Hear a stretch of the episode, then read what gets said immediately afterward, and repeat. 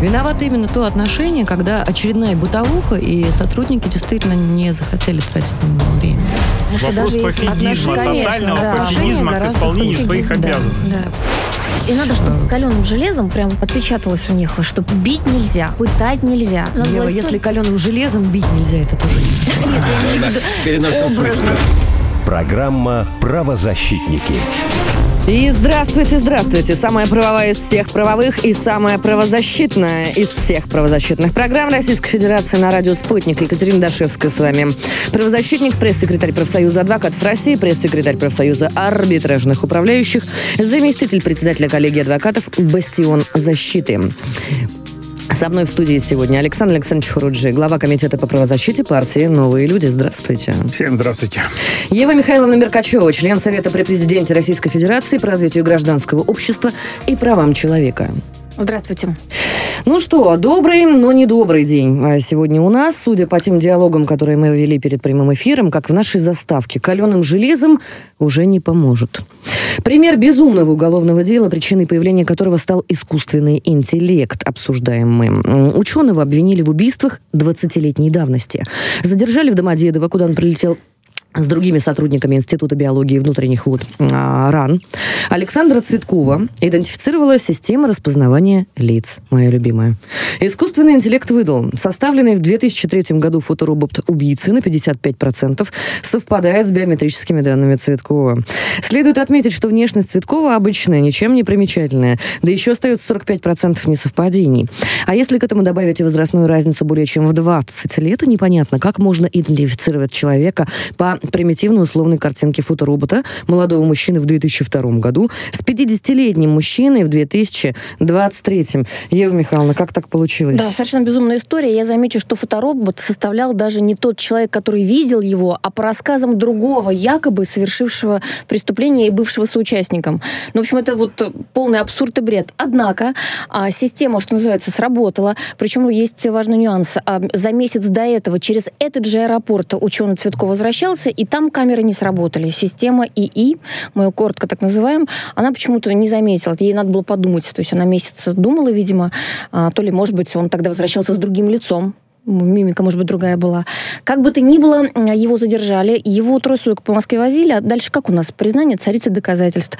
Ученый, который всю, всю жизнь в, своих пробах, вот во всех этих э, делах, он что-то там подписал, сам даже не понимает, что. Потом нашелся человек, который сказал, да, 20 лет назад, это мы с ним вместе, показал на него пальцем, и, собственно, все. А можно, Ученый... можно маленькую ремарку да. в порядках воспитательно-образовательно-просветительских? Дорогие слушатели, я умоляю вас слезно, я вас прошу, не надо подписывать, если вы не понимаете, что вы подписываете. Дождитесь вы, в конце концов, своего адвоката. Ну, потерпите немножко. Из-за этих подписательств, когда вы не осознаете, что подписываете, потом у вас же начинается много проблем разных. А здесь, на самом деле, история, э, на мой взгляд, совершенно очевидная, и я, правда, вот уверена на 99%, что у нее будет благополучный исход. Почему? Потому что, в частности, например, в один из дней, когда были совершены убийства двух женщин, он был в экспедиции, в том числе с директором института. И те говорят, что весь день он был с нами, и накануне был с нами, спали мы вместе. То есть вообще на другом крае На другом конце. Да, есть что фотографии. Еще, да, и э, есть... директор института, и что может дать все эти показания, это очень важно. Я разговаривала с ученым, есть... который все а, фотографировал, ну, им нужно было для отчетности. А, ну, и вообще, поскольку он ученый, он э, все свои а, передвижения, он, разумеется, документировал, и когда работал, а работал с 96 -го года, убийства были совершены на несколько лет позже, он каждый день должен был в институт прийти, там не было такой системы пропускной, ну, ты расписываешься в журнале, но это же институт, вы понимаете, все серьезно. А ему следствие вменило, что эти убийства он совершал в период, когда он бомжевал в районе трех вокзалов в Москве. Ну, то есть он не мог бомжевать, он каждый день на работу ходил. Ну, понимаете, ученый, все, повторюсь. Любопытно. Все, повторюсь, документировано. И тут удивительно позиция следствия, которая продолжает упрямиться. А, могли бы сказать, ну вот ошибка, искусственный интеллект. Правда, вот они э, и, и И так бывает Бывает, есть это нормально. Ну хорошо, но откатите вы нормально От... обратно. Дайте себе сохранить лицо и тем, кто разрабатывал эту ИИ. Так вот, они до последнего, пока я не публиковала большую статью в МК, а, они даже не опросили всех свидетелей, то есть всех тех людей, которые в дни убийства были с ним, всех ученых. Там весь, кстати, наукоград сейчас на ушах стоит, потому что ну, более вот вопиющего ничего не происходило. Да и сам этот Цветков, его цветочек называли, он такой добрый, и он, ну, просто, ну, это надо понимать, что это за человек, а я немножко уже разобралась, поскольку пообщалась с огромным количеством То есть, его Ева Михайловна, давай по-русски. Да, по-русски. А, человек был в другом месте, да. 20 лет назад. Да. Фоторобот нарисован со слов непонятно кого, кого? непонятно кем и вообще не его. Да. Человека хватают и сажают. И он до сих пор сидит, и только сегодня следствие вызвало свидетелей, тех, которые вот с фотографиями, с журналами вот этими. То есть следствие не интересовало все это почти два месяца. Задержали и его в феврале. Главное, ну, свидетели есть. Пока, есть. пока Ева Михайловна и журналисты не вмешались, никому ничего не надо было. Давайте послушаем супругу Александра Цветкова. Марина Цветкова с нами на связи связи. Марина, здравствуйте. Добрый день. Что сейчас адвокаты да. говорят? Как себя сам э, Александр чувствует, ощущает? Что он говорит? Расскажите, пожалуйста, что происходит. Ну вот сейчас как раз в данный момент происходит допрос свидетелей. Вот сегодня, сегодня 56-й день, как задержали Александра. 16 февраля мы каждый день считаем. Я веду уже дневник, хронологию событий. И вот в данный момент э, продолжаются допросы. А, свидетелей. А, сам Александр, конечно, держится, но, естественно, в такой ситуации он, отмечу, не на курорте. Ну, конечно. Поэтому, тем более, совершенно э, неожиданно все это произошло. Он ехал домой после тяжелейших полевых исследований. Они работали в Сибири на Братском водохранилище, надо понимать, да, Сибирь, февраль, минус 30. Э, он ехал домой, а, был э, совершенно вот, в ожидании того, что он сегодня вечером увидится с семьей, с дочерьми, у нас трое детей. И вдруг такое его прям в самолете, на борту самолета э, к нему подходят люди, заковывают в наручники и уводят в неизвестном направлении прям без верхней одежды. Это все произошло на глазах коллег. И слава богу, что это произошло на глазах коллег, потому что иначе я бы не знала, куда пропал мой муж. Он успел а, написать, что они приземлились, и все, больше я, ну вот еще потом совсем вечером э, я услышала его на 20 секунд, что он сказал, что его допрашивают как свидетеля. А разберутся, отпустят. Больше я мужа не слышала. Вот с 16 февраля. Так, на, я тек, вот, на, на текущий момент он в СИЗО, правильно? Да. Сейчас он находится в СИЗО 7. То есть звонка ему не дали сделать возможность вам даже, да? Вот в течение трех положенных часов никто мне не позвонил и не сообщил, где мой муж. И только со слов коллег я знаю, что его задержали и увезли вот в неизвестном направлении. Коллеги объяснять не стали, куда. Потому что сказали, вы не родственник, не адвокат, мы вам объяснять не будем. А он был, мой муж, был э, начальником экспедиции как раз этой, которая возвращалась. И а в составе этой экспедиции был замдиректора. И он говорит, я замдиректора института, мне нужно сообщить директору, где мы оставили Александра Цветкова, мы не можем вернуться без него. И вот ему, они сказали, что он находится в каком-то розыске, а, и его а, подозревают в серии убийств. Ничего себе. Вот а, скажите, пожалуйста, а сам Александр, когда услышал, узнал, что его, оказывается, подозревают в серии убийств, а, совершенных в другом месте, предположительно, другим человеком, он вообще как на это отреагировал? Дело в том, что я могу только предполагать, потому что вот ровно 20 секунд мы с ним разговаривали, голос был, конечно, это уже было ближе к вечеру, около 8 часов вечера, а задержали его в 11. Вот, э, ну, голос был совершенно убитый, потому что э, он был, я думаю, растерян, ну, просто мы с ним женаты уже 20 лет, я могу предположить, что он был растерян, шокирован, он совершенно не ожидал такого поворота событий, но, честно сказать, мы никто не ожидали такого поворота. Тем более, что он действительно, вот Ева Михайловна сказала, он действительно добрейший человек э, и безотказный. Тут и когда Барок, где мы проживаем, Никаутский район, а, узнали, что, ну, естественно, все сразу заметили, что Александра нет. Вернулась э, из экспедиции вместо пяти человек, вернулось четверо. Где Александр? Все спрашивают, где Александр? А, и когда вот, ну, нам пришлось сказать, что его задержали по подозрению в серии убийств, у всех были такие глаза, ну, это не передать словами. И почему, что случилось? говорю, сработал фоторобот на 55%. А у Александра у него достаточно такая типичная внешность. И, ну и 50%, ну 55%, что это такое? Ну это глаза, нос, рот на месте, в принципе, уже 50% есть. Ну, в общем-то, да, Правильно? руки, руки, ну, руки две, ноги две. А да. правильно я понимаю, что и... до сегодняшнего дня не допрашивали свидетелей тех людей, которые в дни убийств были с ним, были рядом, Нет. и которые могли стопроцентное алиби подтвердить? Нет, вот только сегодня и то по угу. нашей инициативе, потому что мы ждали, когда приедет следствие сюда, к нам в Барок, потому что здесь много, э, ну, там экспедиций было несколько, и, в принципе, вот э, по спискам, если смотреть, сохранились чудом приказы в архиве института о всех экспедициях, которые были, потому что они, положено им храниться пять лет, но они, мы вот, слава богу, сохранились. То есть алиби у Александра есть, изначально оно было, а вот, но э, и документы об алиби, вот, э, о приказах я лично привезла на допрос к следователю еще 21 февраля. То есть на пятый день задержания. А, Марина, скажите, пожалуйста, а следователь как вот в этот момент отреагировал? Ну, там девушка э, Лунева Эльвира Валерьевна, ну, она, э, ну, да я даже не могу сказать, ну, то есть как. Она как бы даже не удивилась. Который, который расследует, да. это его призвание, да, это она его не сильно была удивлена. Привозите потому что, по алиби, мере, привозите документы. Вот мне хочется Я привожу алиби, я привожу характеристику его. То есть у него очень, у него прямо вот такая стопка грамот, потому что он э, грамоты получает и от получал и э, от областной даже думы Ярославской. Ну, тут мы не, не грамоты тут, этого. Нет, грамоты, Гра- грамоты здесь, да, это, это, а вот, это косвенное. Вот приказы, документы, ну, уже приказы, документы, да-да-да. Э, фотографии.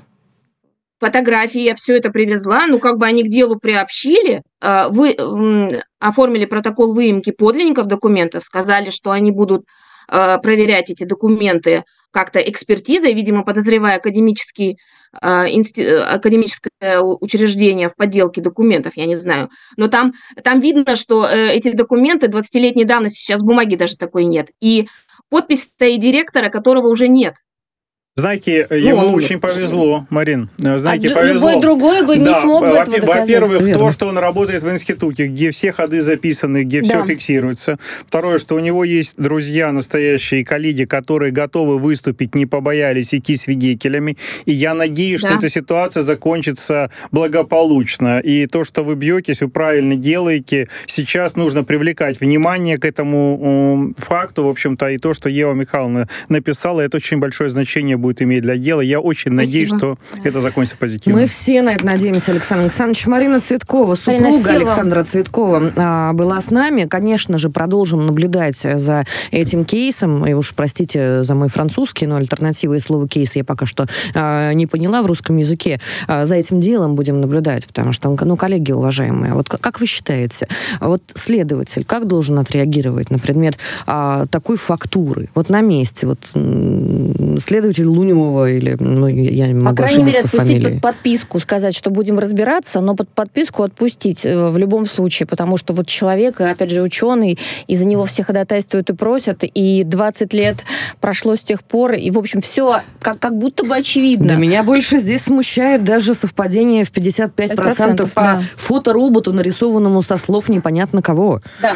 Я считаю, что надо допросить и отпустить и войти в историю как первый следователь, который да. это сделал мгновенно. А вот как вы считаете, коллеги, а у следователя, который он идет на такие радикальные меры, в, казалось бы, не радикальные ситуации, есть понимание, что своими действиями а, в текущем моменте а, следователь дис дискредитирует сам а, инструмент вот этого искусственного интеллекта и поиску по фотографиям реально полезный? Ну вот как из реально полезного инструмента вот. сделать полную чушь? Вот и понимание это есть или нет? Вот мне кажется, как раз понимания нет, потому что если бы оно было, они бы вот так не поступили. А тут, получается, они действительно все следующие, дальнейшие задержания, которые связаны будут с анализом искусственного интеллекта, люди будут подвергать сомнениям. Э, опять же, повторюсь, а, очень правильно Саша сказал, потому что у этого человека стопроцентное алиби подтверждено, а у других... Вот ты помнишь, где ты была 20 лет назад? Я помню. В этот день. У меня все записано. У тебя всех это записано. А этого мало, нужно, чтобы кто-то задокументировал. Всегда, всегда, всегда, Ева Михайловна. Это Но очень опасно Просто потому, что у да. правозащитников у них есть такой внутренний встроенный механизм да, самостраховки. А у обывателей, конечно, его нет. Я И рассказала... человек, а, человек, который не сталкивался так или иначе с такими коллизиями, конечно же, не протоколирует каждый свой ход и каждый свой шаг. И не всегда находится в компании других людей. Я расскажу один пример. Вот парень на фоне всего этого стал каждый день себя фотографировать и записывать, где он, и посылать и, э, своим друзьям, чтобы мало ли его задержат, а все всегда знали, что он в этот день был там-то, и подтверждающие тому документы. Это фобия. Это а фобия, получается- конечно. А получается, до вот этой паранойи доводит э, обычных людей как раз-таки на месте. Один единственный следователь, который просто поленился разобраться, или там времени не хватило, или что-то еще, или какие-то еще основания. И вот здесь большой вопросительный знак. Как же мы хотим интегрировать такие полезные инструменты, если все равно спотыкаемся о фактор человеческий? Ну что же, будем разбираться, будем думать, пока переходим к следующей теме, к этой еще не раз вернемся мы.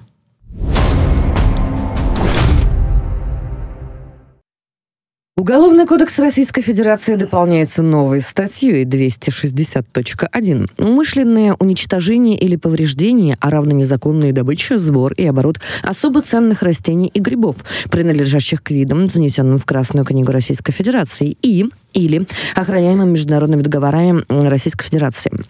Согласно законопроекту, за незаконную добычу, сбор, приобретение, распространение или продажу грибов, растений а, из Красной книги предусмотрено наказание до 4 лет тюрьмы и штраф до 1 миллиона рублей. Александр Александрович, а у меня к вам сразу просто с места вопрос.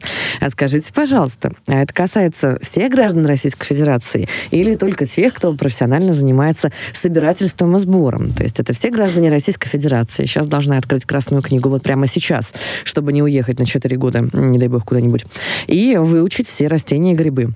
И Коллеги. научиться их отли- отличать. Как Коллеги, это? ну, во-первых, я, наверное, немножко вас удивлю, но у нас нет такой профессии, как собиратель грибов, да? А, пора- Мой вопрос был построен с, с подковыкой. Да, да, да, п- я поймал. Как бы ситуация в чем? Сейчас, на сегодняшний день, действительно, любой э, гражданин Российской Федерации имеет право прийти в лес, собирать грибов, ягод, в общем-то, и заготовить там для себя, для своей семьи. А некоторые занимаются этим же, э, зарабатывая на, на продаже какие-то дополнительные доходы. Особенно это развито в деревнях. И в Сибири очень многие выживают благодаря этому. Собирают землянику, собирают грибы и так далее. Но э, существует профессиональный сбор, который, в общем-то, никак не регламентировался и наносит достаточно серьезный ущерб, э, в общем-то, природе. Особенно это, ну, такие промышленные масштабы приняло на Дальнем Востоке. Речь идет о сборе там э, радиолы розовые, там, ну, многих редких растений, которые занесены в Красную книгу.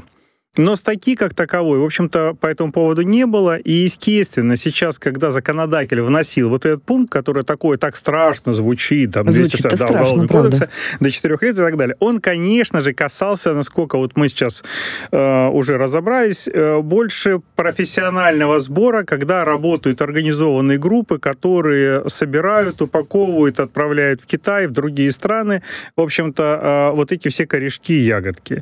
Значит, в каждом регионе есть свой список запретов, которые внесены в Красную книгу. То есть одна и та же радиола розовая может быть в одном регионе разрешена к сбору, а в другом нет. Почему? Потому что в этом регионе она произрастает нормально, ее достаточно, а в другом регионе ее, условно, медведь всю скушал. А про гриб можно такое сказать, что в одном регионе грибы, например, белые можно собирать, а в другом нельзя, потому что там... э, Ну, Я, Слушайте, коллеги, белые не грибы- буду сейчас шутить про мухоморы, хотя я знаю, что это вы ждете. Слушайте, э, не надо шутить про мухоморы, и, к сожалению, или к радости, не знаю кого-то, но не запретили собирать.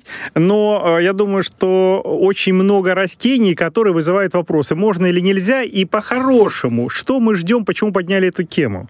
По-хорошему, любой гражданин должен куда-то зайти на ресурс, на какой-то в интернете, И увидеть можно, нельзя. Так, Александр Александрович, подожди, смотри, а, это касается только граждан обычных или касается все-таки групп собирателей? Всех и будут касается. Ли, и Всех. будут ли в этом случае группы собирателей как-то сертифицироваться, может быть? раз ОПГ. это Так это ОПГ 210. Да, да, Если ты да. не одна собирала грибы, а Профессиональная кем-то. деятельность. Сбор грибов группы лиц Да. по предварительному сговору, потому что ОПГ. их же кто-то привозит, находит им эти полянки. Конечно. Поэтому там ОПС запросто можно.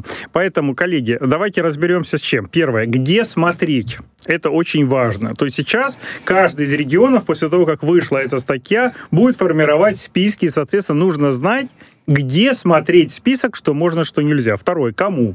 Любой человек у нас может собирать и, соответственно, может попасть под эту статью. Может. Да. Более подробно, я думаю, все-таки есть смысл обсудить с экспертами.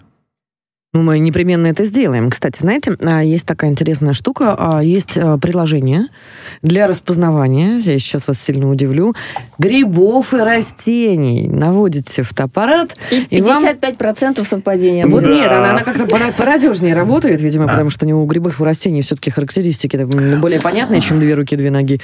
Вот. Но тем не менее, а есть такая распознавалка, и на самом деле для людей, для граждан обычных, вот, например, я не очень понимаю в грибах растениях, Вот корешки а как по будешь? лесу ходить и люблю. Корешки Если тоже? я, как гражданин Российской Федерации, вот сорвала себе какую-нибудь там вот эту радиолу розовую, я бе- без понятия, Саша, чем это и как она выглядит, и ко мне подходит э, человек в форме и говорит, ага, собирательствуйте. А где ваша красная книга? Я, конечно, окажусь в недоумении. Вот хотелось бы избежать таких прецедентов. И если мы говорим о ресурсе, о комплексном, хотелось бы как-то застраховать наших граждан от неловких ситуаций. Давайте мы беседуем с экспертом. Юрий Леонидович Рудаков с нами на связи, президент Союза переработчиков дикоросов «Национальный экоресурс». Юрий Леонидович, здравствуйте. Привет, Юрий Леонидович. Да, здравствуйте, Здравствуйте. уважаемые коллеги. Здравствуйте. Рад всех слышать. В эфире «Радио Спутник».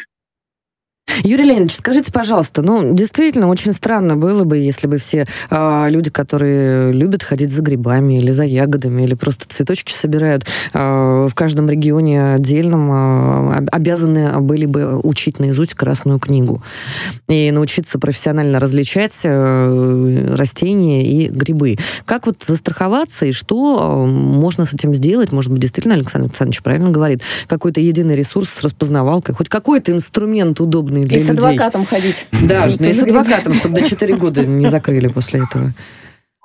Давайте по порядку. Первое, в законе это прямо написано, что за незаконный сбор, то есть, соответственно, это за массовый сбор, за массовую заготовку. Ну, он касается, этот закон, не только граждан Российской Федерации, но и гостей нашей страны, которые, ну, в общем-то, а, в этой ситуации борются с э, нашим биологическим разнообразием. И таким образом, ну, собственно говоря, заготавливают тоннами редкие растения и вывозят из страны. Поэтому, ну, в первую очередь, это защита, это защита нашей природы. Ограничение по сбору краснокнижных и редких э, было всегда. И действительно... Юрий так Леонидович, вот, э, то есть а, обычный человек, который собрал там три грибочка или три цветочка, он а, под а, действие данного закона и под санкции не попадает? Э, Смотрите, а, в этой ситуации, если ну, э, есть же не только грибы, ягоды, есть цветы краснокнижные и другие растения. Если человек их нарвал, там, ну, грубо говоря, там, целую корзинку краснокнижных грибов, то однозначно это ну, будет состав. Если он сорвал один гриб, ну, тут в этой ситуации это тоже доказательство Юрий на том, Леонидович, что он сорвал. Внимание, вопрос. Юрий Леонидович, вопрос, значит, у нас из, из студии следующий. Э, Поскольку нас сейчас слушают э, большое количество людей и думают, э, на секундочку, где мне узнать, какие грибы или ягоды можно собирать нельзя и в, так- и в каком количестве, самое главное, что э, э, э, является тем количеством, после которого наступает уголовная ответственность. Где это посмотреть? Это вопрос номер один. И также вопрос номер два есть Да, от нашего... смотрите. Подождите, подождите, от, от нашего слушателя. Есть еще вопрос. А, а, спрашивает нас Дмитрий. А если я сам буду выращивать краснокнижные растения и их собирать, меня можно ли привлечь? Вот к этим двум вопросам мы вернемся сразу после новостей, буквально через несколько минут. Пока что хочу вам напомнить, что у нас есть телефон прямого эфира 8495 9595 912, есть WhatsApp 8968 766 3311 и в уютном телеграме есть телеграм-канал «Радио», нижнее подчеркивание «Спутник». Я надеюсь, что вы уже подписаны, потому что если вы не подписаны, у меня большой вопрос уже к вам. Вот там есть чат-бот, туда можно писать и нужно писать а, ваши вопросы. Также у всех ведущих, а, которые сегодня в студии, есть свои телеграм-каналы, они ищутся по фамилии, а у них есть чаты и комментарии. Мы все читаем и слышим ваше каждое слово. Скоро вернемся, не переключайтесь.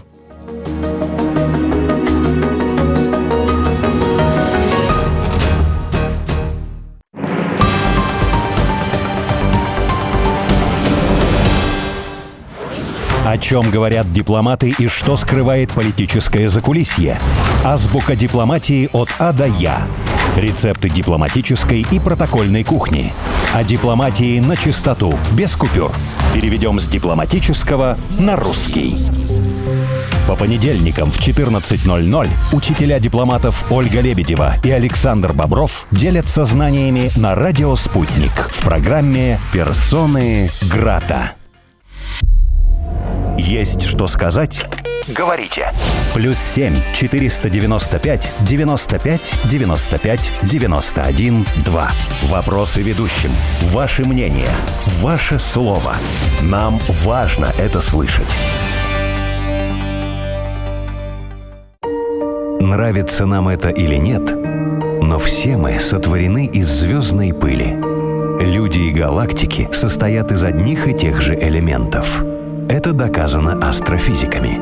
Если сегодня вы можете уверенно назвать свой знак зодиака и не сомневаетесь в существовании созвездий, добро пожаловать в астрологию налегке. Здесь шутят и спорят о земном и небесном профессиональный астролог, кандидат философских наук Константин Дороган и автор зодиакальных диалогов Анна Староминская.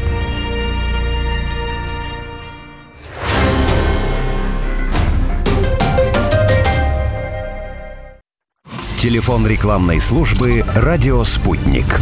Плюс семь четыре девять пять девятьсот пятьдесят шесть ноль шесть пять. Радио «Спутник». Новости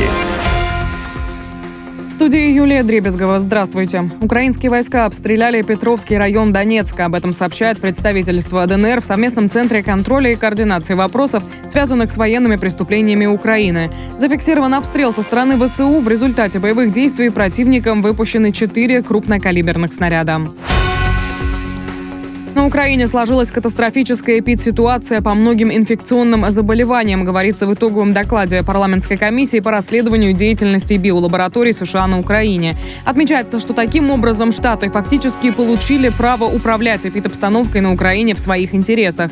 Авторы отмечают, что расследование показало системный характер военно-биологической деятельности США на Украине и ее сопоставимость с той, которая осуществляется Пентагоном в других странах. Россия после перестрелки на границе Армении и Азербайджана незамедлительно приняла меры по деэскалации ситуации. Об этом сообщила официальный представитель МИД страны Мария Захарова. Накануне на линии соприкосновения сторон на армяно-азербайджанской границе в районе населенного пункта Тех произошел вооруженный инцидент. По имеющейся информации есть погибшие и раненые. Находившиеся в данном районе представители вооруженных сил и погранслужбы ФСБ России незамедлительно вступили в контакт с ответственными лицами в Армении и Азербайджане и приняли меры по деэскалации добавила Захарова. По ее словам, случившееся еще раз подтверждает необходимость проявления Баку и Ереваном обоюдной сдержанности. Реестр военнообязанных в России запустят не раньше осеннего призыва, заявил глава Минцифры Максут Шадаев. Он добавил, что точные сроки запуска реестра будут определены после принятия закона.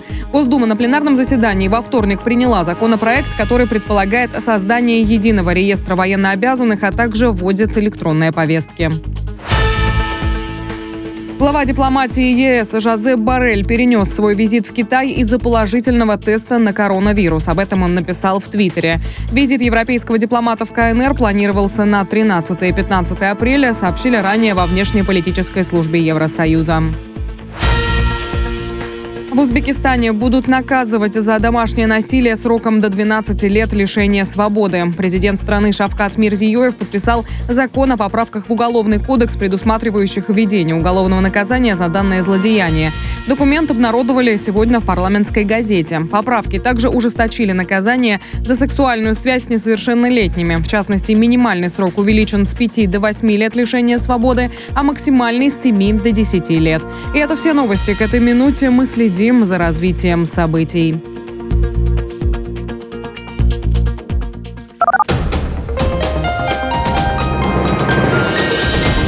Следующий выпуск через полчаса на радио «Спутник».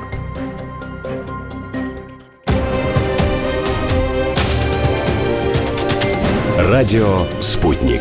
Разберемся. Москва, 91,2. Санкт-Петербург, 91,5 FM.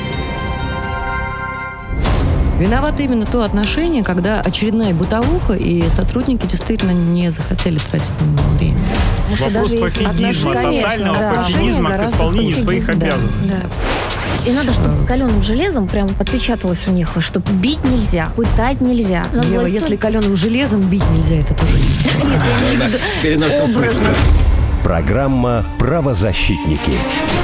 И снова с вами правозащитники. Продолжаем обсуждать новую статью Уголовного кодекса Российской Федерации «Умышленное уничтожение и повреждение, а равно незаконная добыча, сбор и оборот особо ценных растений и грибов». С нами эксперт Юрий Леонидович Чердаков, президент Союза переработчиков дикоросов «Национальный экоресурс». Юрий Леонидович, у нас к вам два основных вопроса. Первый, повторяю, Александр Александрович Харуджи, а, по поводу ресурса, где, в общем, гражданам и э, группам граждан смотреть э, те самые дикоросы, которые собирать нельзя. И количество. И количество их. Да. Ну, э, значит, по, э, по порядку.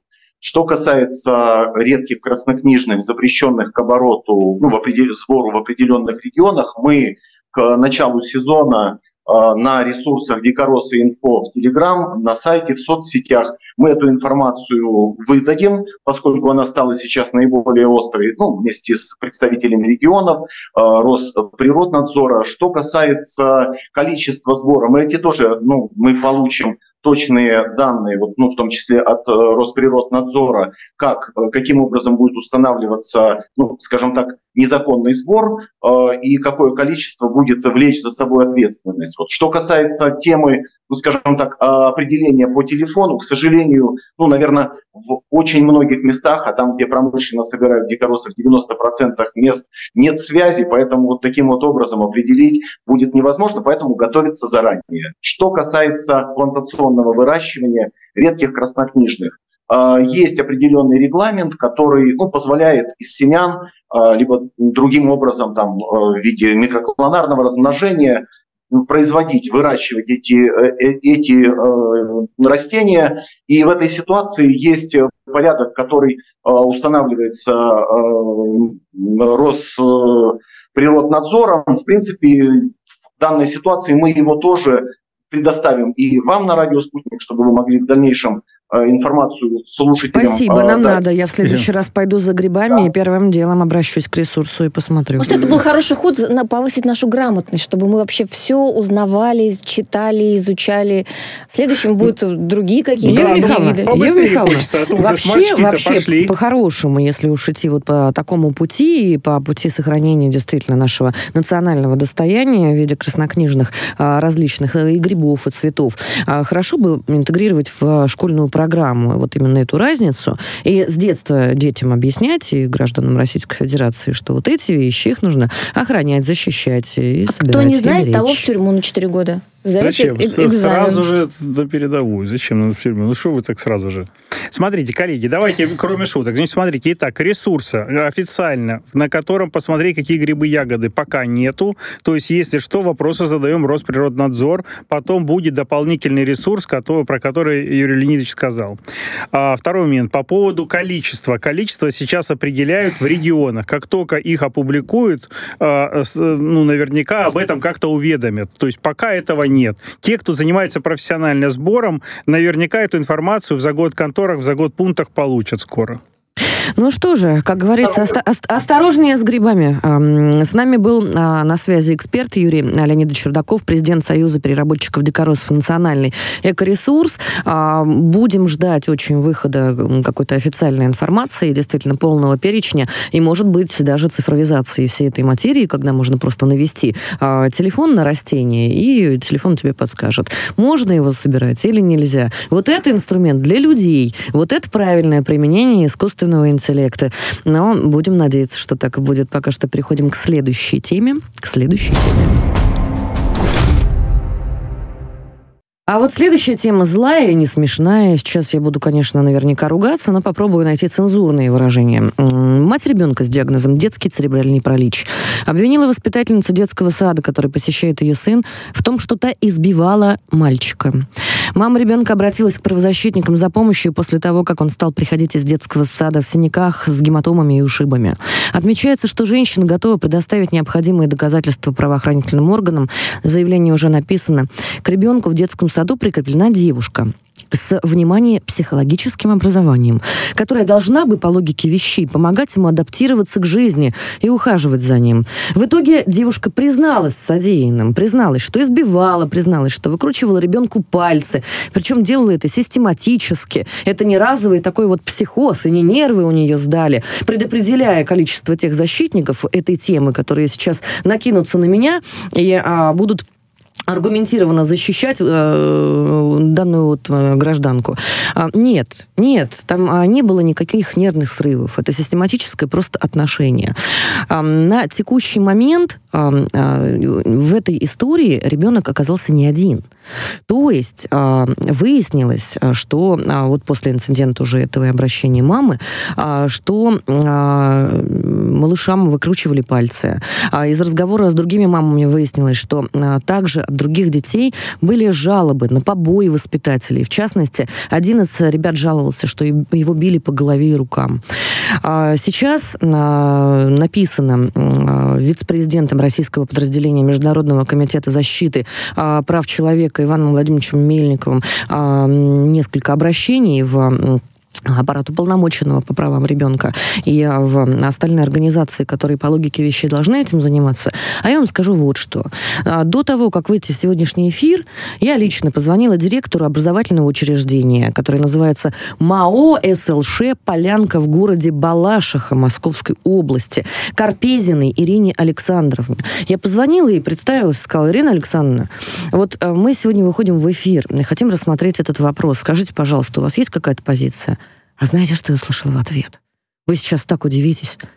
Я вам ничего не скажу, и вы от меня ничего не услышите. Вот примерно в таких интонациях ответила мне Ирина Александровна и бросила трубку. А очень жаль, Ирина Александровна, потому что я бы на самом деле хотела от вас лично услышать. И я думаю, многие родители, которые сейчас находятся в стрессе после вот этих вот э, новостей из вашего учреждения, хотели услышать.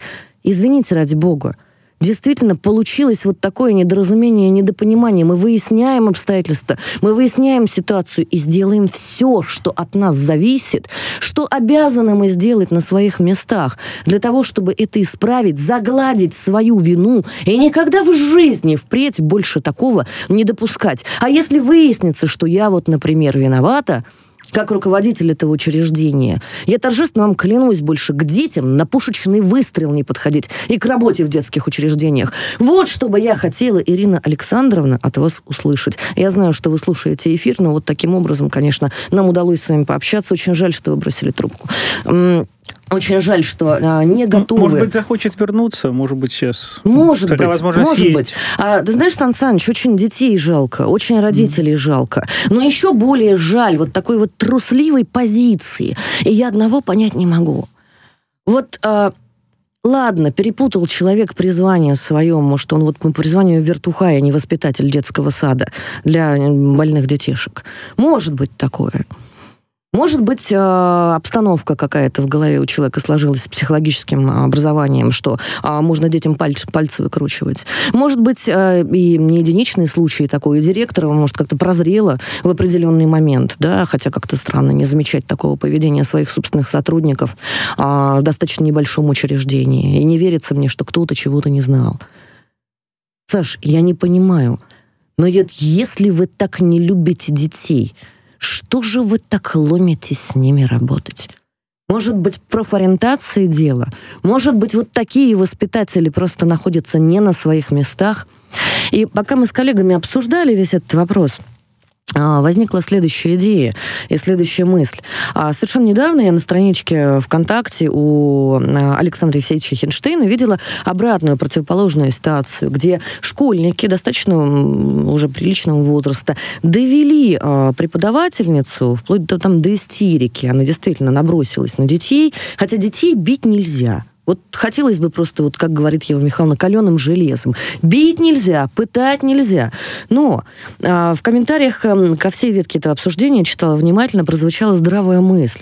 Так, может быть, пора бы уже установить видеонаблюдение, которое под подпись в каждом учреждении, где работают с детьми, где так или иначе с ними соприкасаются, выдается родителям этих детей и преподавателям. И подслеповатым директорам, в том числе, которые не понимают, что происходит, или делают вид, что не понимают, что происходит. Может быть, это решение проблемы. Это недорогостоящее решение, Саша. Оно не сработало в СИЗО, почему оно должно сработать там? Знаешь почему? Потому ну, что детские сады, ходят, потому снимают, что детские сады и школы хотят. это не СИЗО. Есть камеры, которые монтируются великолепно в потолок. Это недорогостоящее решение. Стримят в облако, хранят там данные и э, в прямом эфире дают доступ родителям и преподавателям. Вот и все. А видеорегистраторы, спасибо огромное, Саша, за комментарий, но мы все прекрасно понимаем, что, во-первых, это не работает, во-вторых, это очень ну, странное практическое решение. Знаете почему? Знаете, почему не работает, на мой взгляд? Потому что контроль над этим видеорегистраторами местная власть, учреждение да, имеет. А вот если верно. бы они уходили бы куда-то в федеральный центр, и не было бы доступа, тогда бы все работало. Имеют ли право родители видеть, как их э, дети себя ведут в образовательных учреждениях? Имеют ли право они контролировать вот таких вот воспитательниц с психологическим образованием, которые выкручивают детям пальцы? Конечно, хотелось бы, чтобы да. Давайте послушаем э, сейчас нашу гостью по этой теме. Это будет не очень просто. Людмила Андреевна Рублева с нами на связи. Э, мама ребенка-инвалида. Э, Людмила Андреевна, здравствуйте. Здравствуйте, Людмила Андреевна. Людмила Андреевна, мы вас слушаем, мы слышим. Вот пока что не слышим. У меня большая просьба к нашим коллегам проверить связь все-таки. Э, здесь есть, конечно, э, большой э, вопрос к директору в первую очередь. Я, повторюсь, коллеги, до сих пор не могу поверить, чтобы происходили системные такие нарушения в адрес маленьких детей. И при этом руководитель учреждения ничего не подозревал и не знал. А, когда родители а, обращаются с такими вещами к директору в первую очередь, на мой взгляд, должен быть алгоритм действий. И это не бросание трубок, и это не а, хамство журналистам в трубку, с которыми не хотят разговаривать. Это в первую очередь какая-то аргументированная собственная позиция. Как вы думаете? Я примерно э, знаю, что они ответят в случае, если мы бы сейчас ну, общались здесь не на радио, да, не в эфире, а, так сказать, разговор на кухне был бы следующий.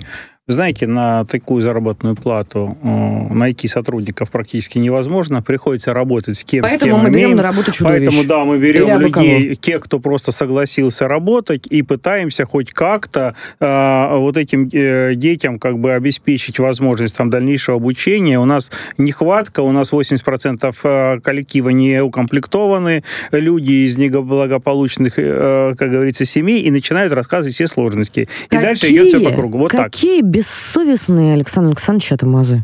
Вот что я хочу ну, сказать. Вот по факту мы бы услышали сейчас Да, вот именно так. это, Согласна? я тоже так думаю. Ну, давайте послушаем маму. Людмила Андреевна с нами на связи. Здравствуйте, Людмила Андреевна. Да, добрый день. На текущий момент скажите, пожалуйста, у вас установлен контакт с директором учреждения, с воспитательницей этой? Они что-то вам сказали в ответ на то, что ваш ребенок а, подвергался систематическим издевательствам? А, нет, на сегодняшний день ситуация такова, что ни дирекция сада, ни воспитатели и даже другая воспитатель, которой у нас не было никогда никаких претензий, с нами не связывалась. И что самое странное, что они просто не берут от нас трубки. То есть просто происходит игнор. Вот. С нами единственное, что после выпуска новостей в субботу связалась юрист, которая очень по-хамски вела, с такими угрозами, что, мол, вы на нас наклеветали, и мы на вас подадим в суд. А скажите, как вы узнали о том, что ребенка вашего избивают? Ну, помимо того, что, понятно, видели синяки, он сам вам рассказал в деталях, в подробностях? Или, может быть, были еще свидетели вот этого всего жуткого процесса? Вообще ситуация очень странная, она длится еще с того года. Я неоднократно обращалась к руководству, что ребенок у меня систематически приходит с ссадинами, с гематомами. А, я приходила к Карпезиной, к зам директора Александры Александровны, жаловалась. Но что мне было отвечено, что ребенок сам наносит себе увечья. Прошу заметить, что у ребенка есть специальный тьютер, да, который прикреплен конкретно к одному ребенку-инвалиду, который должен смотреть за его психологическим, психическим развитием, а также физическим. Вот. А в этом году ситуация произошла такова, что ребенок мне пожаловался, потому что я каждый день а, интересуюсь, как дела в садике, что происходило. На следующий день я, конечно, подошла а, к Евгении Александровне, поговорила на это по этому поводу. Она извинилась, подтвердила, что да, действительно, она в ответ ударила ребенка за то, что он ударил ее. Ну, все вроде бы как бы ситуация была решена, мы направлялись домой, опять я интересуюсь у своего сына, а, что сегодня происходило, и он рассказывает, что ему сегодня выкручивали руки и пальцы за то, что он не слушался. А вечером у других мамочек с нашей группы я узнала, что их дети пострадали от рук воспитательницы, которая наносила им удары по голове и по рукам. А имя воспитательницы можете озвучить? А, Евгения Александровна. Фамилию, к сожалению, не знаю. Угу. Дальше, дальше рассказывайте, мы очень внимательно слушаем Вот, вас. вот мы узнали, что а, не только мой ребенок пострадал от ее рук, я связывалась с одной из мам, да, у меня есть ее голосовые сообщения, где она рассказывает, что ее ребенка побили по голове, по рукам за то, что он отказался спать. Вы оформили еще... побои как-то? вот эти все побои как-то оформляли, э, имеется в виду, обращались было... куда-то в медицинское учреждение, может быть? Все, что было до этого, в том году я фиксировала все. В этом году, когда вот ему ударили по рукам, там, да, били по ягодицам, выкручивали пальцы, там ни синяков, ничего не было. Вот. Ну, мы э, сходили сегодня к неврологу, к психиатру, э, даже у психолога побывали сегодня. Нам дали медицинские заключения, что у ребенка стресс. На фоне стресса ребенок не спит, не ест, часто, если ночью засыпает, то очень часто просыпается, потому что, ну, такими, знаете, криками, потому что, видимо, вспоминает это все. Вот, как бы, и плохой аппетит, мы едим раз в сутки. А у нас были органы а, ПДМ, которые, которые интересовались у ребенка случившимся. Ну, ребенок, конечно, рассказывает, показывает, но после этого у него становится прям, вот, знаете, истерика, потому что ребенок, конечно, а, именно стрессовая была ситуация для него, ему очень тяжело это все сейчас пережить, тем более, что мы сейчас находимся в такой ситуации, что остались и без сада, и без помощи, и без психологической А как вы остались помощи. без сада, извините, пожалуйста? То есть вас туда больше не пускают или вы сами не ходите туда по, по этой причине? А, ребенок отказывается, отказывается. ходить угу. Он говорит, что мне страшно, я боюсь там спать, я боюсь закрывать глаза. Еще бы, а так, так, так во сне еще и задушат. Ну, Добрые люди. Не знаю, да.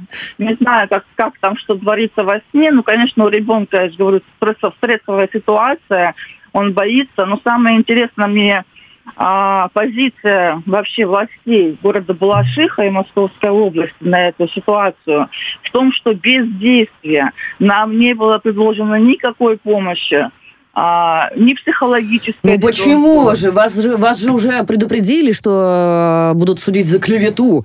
Да, и здесь вопрос конечно, от наших э, слушателей. Екатерина, вы не находите, что администрация скорее будет давить на родителей, чтобы они не жаловались и точно извиняться не будет? Мария у нас спрашивает. А вы знаете, Мария, я вам отвечу. Мне хочется у этих людей спросить, вот, которые сейчас представляют администрацию, их юристов тоже спросить, которые почему-то тоже в профессии до сих пор э, присутствуют. Хотя с точки зрения юридической угрожать родителям клеветой, и не только по-человечески гнусно в данном случае, а даже юридически это называется манипуляция правом. Манипуляция правом, Саш. Но мне даже хочется спросить вот у этой администрации, даже не вы кто такое? Вы что такое? По какой вообще причине вы работаете с детьми? И по какой причине вы берете на себя право, когда по вашей вине пострадал ребенок, еще набираться наглости, запугивать родителей? Вам вообще ничего не страшно? Коллеги, у нас э, все-таки я напомню, что мы э, средства массовой информации федеральные, и, в общем-то, имеем право задать вопрос главе городского округа Балашиха Юрову Сергею Геннадьевичу вопрос официальный с просьбой разобраться в этой ситуации и сообщить официально, чем это завершилось. Э, я посмотрю сейчас его на фотографии. Он очень вменяемое совершенно лицо современного чиновника.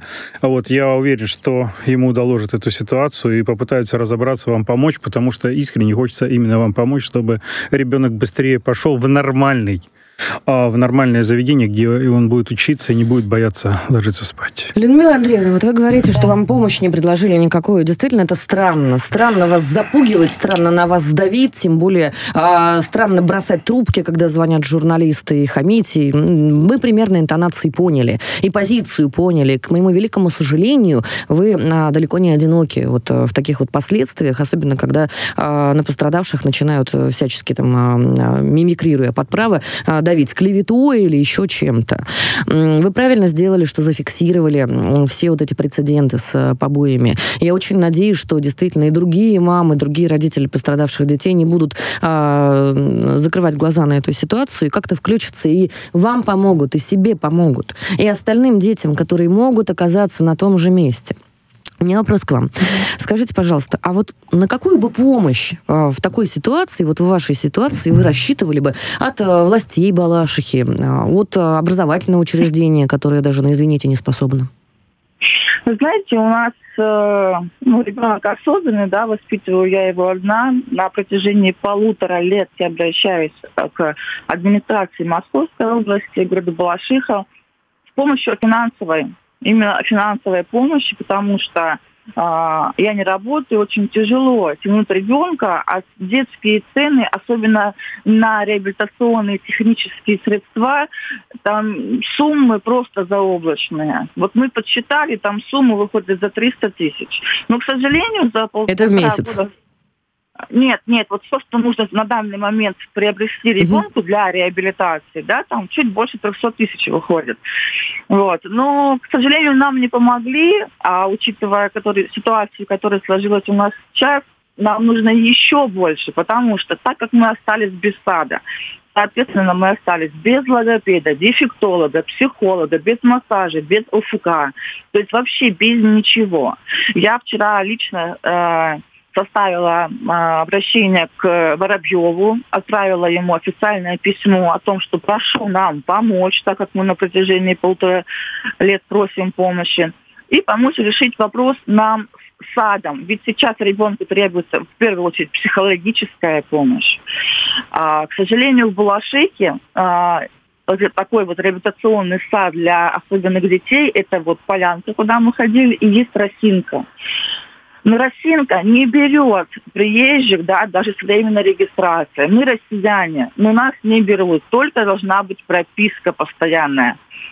Раньше мы находились на реабилитации в городе Коломна. Вот Коробьеву я указала в письме в просьбе о помощи поместить ребенка а, в специализированное учреждение медицинское в городе Коломна где мы раньше находились, потому что там для него очень хорошая атмосфера, он там очень любит этих бабушек, воспитателей, педагогов. Он всех ну вот есть же нормальные педагоги, нормальные воспитатели. А в чем проблема? Знаете, Почему не хотят? Их в полянке мы не проходим по возрасту уже там.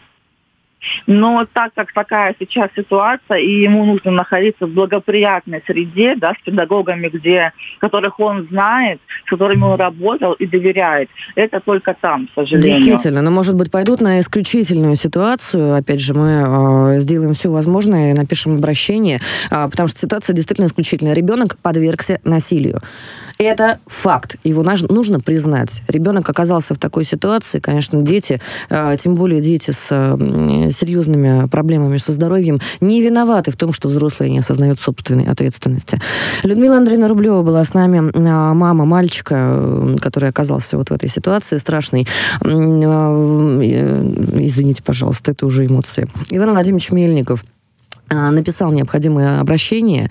А, хотелось бы, чтобы Московская область уделила внимание этой ситуации. Хотелось бы, чтобы на системном уровне а, мы нашли решение подобных проблем. Потому что, к сожалению, многие люди действительно находятся не на своих местах.